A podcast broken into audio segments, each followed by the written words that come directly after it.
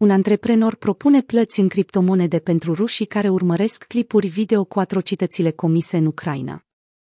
Fondatorul organizației Infinity, Dominic Williams, propune oferirea de criptomonede rușilor care urmăresc materiale video cu situația reală din Ucraina.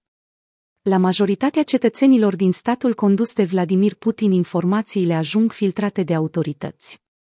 Astfel, milioane de oameni nu știu despre atrocitățile comise de soldații ruși în acest război, numit de Kremlin o operațiune militară specială. Williams a descris metoda pe platforma Medium. Potrivit lui, susținerea față de liderul de la Kremlin este încă la cote ridicate în Rusia, dacă ținem cont de sondajele recente. Acestea trebuie privite, însă, cu circumspecție, ținând cont de cât de bine este controlată circulația informației în Rusia. Buget de 250 de milioane de dolari în criptomonede. Rușii care urmăresc clipurile video despre situația reală din Ucraina ar urma să fie răsplătiți cu criptomonede. Fiecare persoană care consumă o înregistrare până la capăt ar urma să primească un peine care deblochează un cont cripto care conține Ether, BTC sau Bitcoin, BTC. Cei care ar sări peste anumite scene nu ar prim codul. Williams propune un buget de 250 de milioane de dolari pentru această campanie, care ar urma să fie finanțată prin intermediul unei decentralizate Autonomous Organization, DAO. Clipurile video ar urma să ajungă la 5 milioane de ruși, iar fiecare ar primi echivalentul la 50 de dolari în criptomonede, potrivit planului lui Williams. El admite că metoda nu va funcționa dacă Moscova taie accesul populației la internet. Organizația Tfinity dezvoltă Internet Computer, o rețea publică blockchain concepută pentru a găzdui contracte inteligente.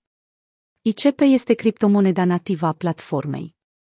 Monedele virtuale au jucat deja un rol important în acest război.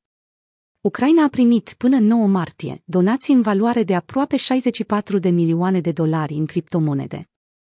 Donațiile în criptomonede primite de guvernul și organizațiile non-guvernamentale din Ucraina, sursa, eliptic. Informația este o armă foarte puternică. Informația este una dintre cele mai valoroase resurse. Bombardarea populației cu informații reale despre lume a mai fost propusă și pentru înlăturarea regimului din Corea de Nord, atunci când tensiunile cu vestul atinseseră cote ridicate. Când Joko Willing, un fost ofițer navaisial, devenit autor, a fost întrebat care este soluția la criza din Corea de Nord, acesta a oferit un răspuns neașteptat. Propunerea lui, ortodoxă, nu presupunea bombardamente și o invazie.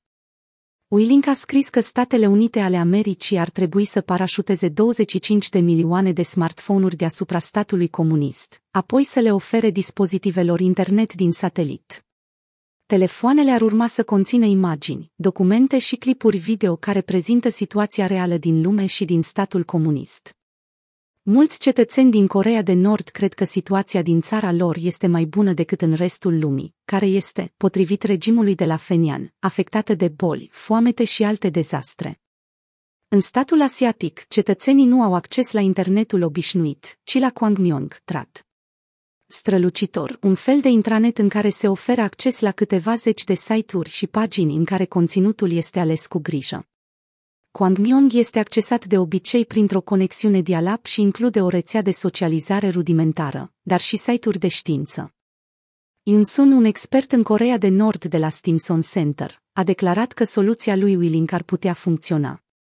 Kim Jong-un înțelege că imediat ce societatea este deschisă și oamenii din Corea de Nord realizează ce le lipsește, regimul lui nu mai este sustenabil, a declarat el.